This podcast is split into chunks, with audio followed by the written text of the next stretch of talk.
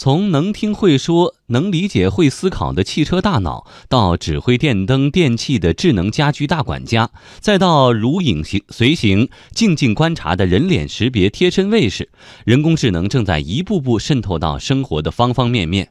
不仅如此，他们越来越聪明，反应越来越快。请听系列报道：透过 CES 看趋势第三篇：人工智能渗透进行时。采写：央广经济之声记者丁华燕。昨天是二零一八亚洲消费电子展的最后一天，临近闭幕，展会参观人群依然络绎不绝。会场内各种有关人工智能的活动和展示，吸引大家驻足尝试。今天的天气怎么样？上海今天多云，二十摄氏度至二十九摄氏度。明天呢？微风。上海明天。后天呢？二十一摄氏度至二十。北京的。在科大讯飞的展台。语音控制的车载智能信息娱乐系统吸引游客排队进入汽车内体验。在工作人员越来越快的指令下，飞鱼系统响应速度也越来越快，一秒之内就能在屏幕上显示搜索结果，并且语音应答和实行指令。聪明的飞鱼系统甚至还能记忆工作人员上一轮提问的语义。放一首李健的歌听听吧，请欣赏李健的歌曲《美若黎明》。我想听他的《贝加尔湖畔》。请欣赏李健演唱的《贝加尔湖畔》，换成他的传奇。其实像这段就用到了上下文理解技术。我说换成他的传奇，那他到底指的是谁？他可以判断上一轮是哦，我说的是李健的传奇。这款智能的汽车大脑系统很快就会在长安汽车上搭载面世，而汽车行业的人工智能竞赛也在悄然进行。就在这次展会上，宝马宣布携手百度。宝马的云端互联和百度车联网开展驾车远程服务，用户坐在家里就可以通过语音获取车辆信息，甚至远程操控汽车。可以预见，汽车加人工智能还有很大的想象空间。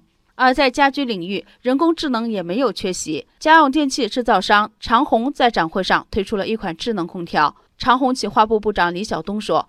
这款空调会看人下菜碟，决定到底吹什么模式的风。这款空调呢，基于人工智能的基础上，还搭载了一个高精度体感的一个智能摄像头，它是行业首款集图像、声音还有手势、位置识别为一体的一个人工智能产品。它可以清楚地判断您用户的身份、年龄，包括您的性别等一些个性化的一些数据，记录您使用空调、使用新风的一些习惯，给你定制化的设置空调的一些具体的运行参数。李晓东说，在智能家居领域，人工智能渗透的疆域越来越广。比如说，我们在智慧家庭里面，我们采用了原厂的语音交互技术，能够通过在家庭各个角落实时互控我们家庭的所有的电视、冰箱、空调，包括我们的智能安防、窗帘、家居等所有的智能互控的一些设备。通过我们这一套解决方案呢，能够给消费者带来更加美好生活的一些体验。以上这些都是通过声音控制，而人脸识别技术在人工智能领域的使用也越来越成熟，应用场景也越来越广泛。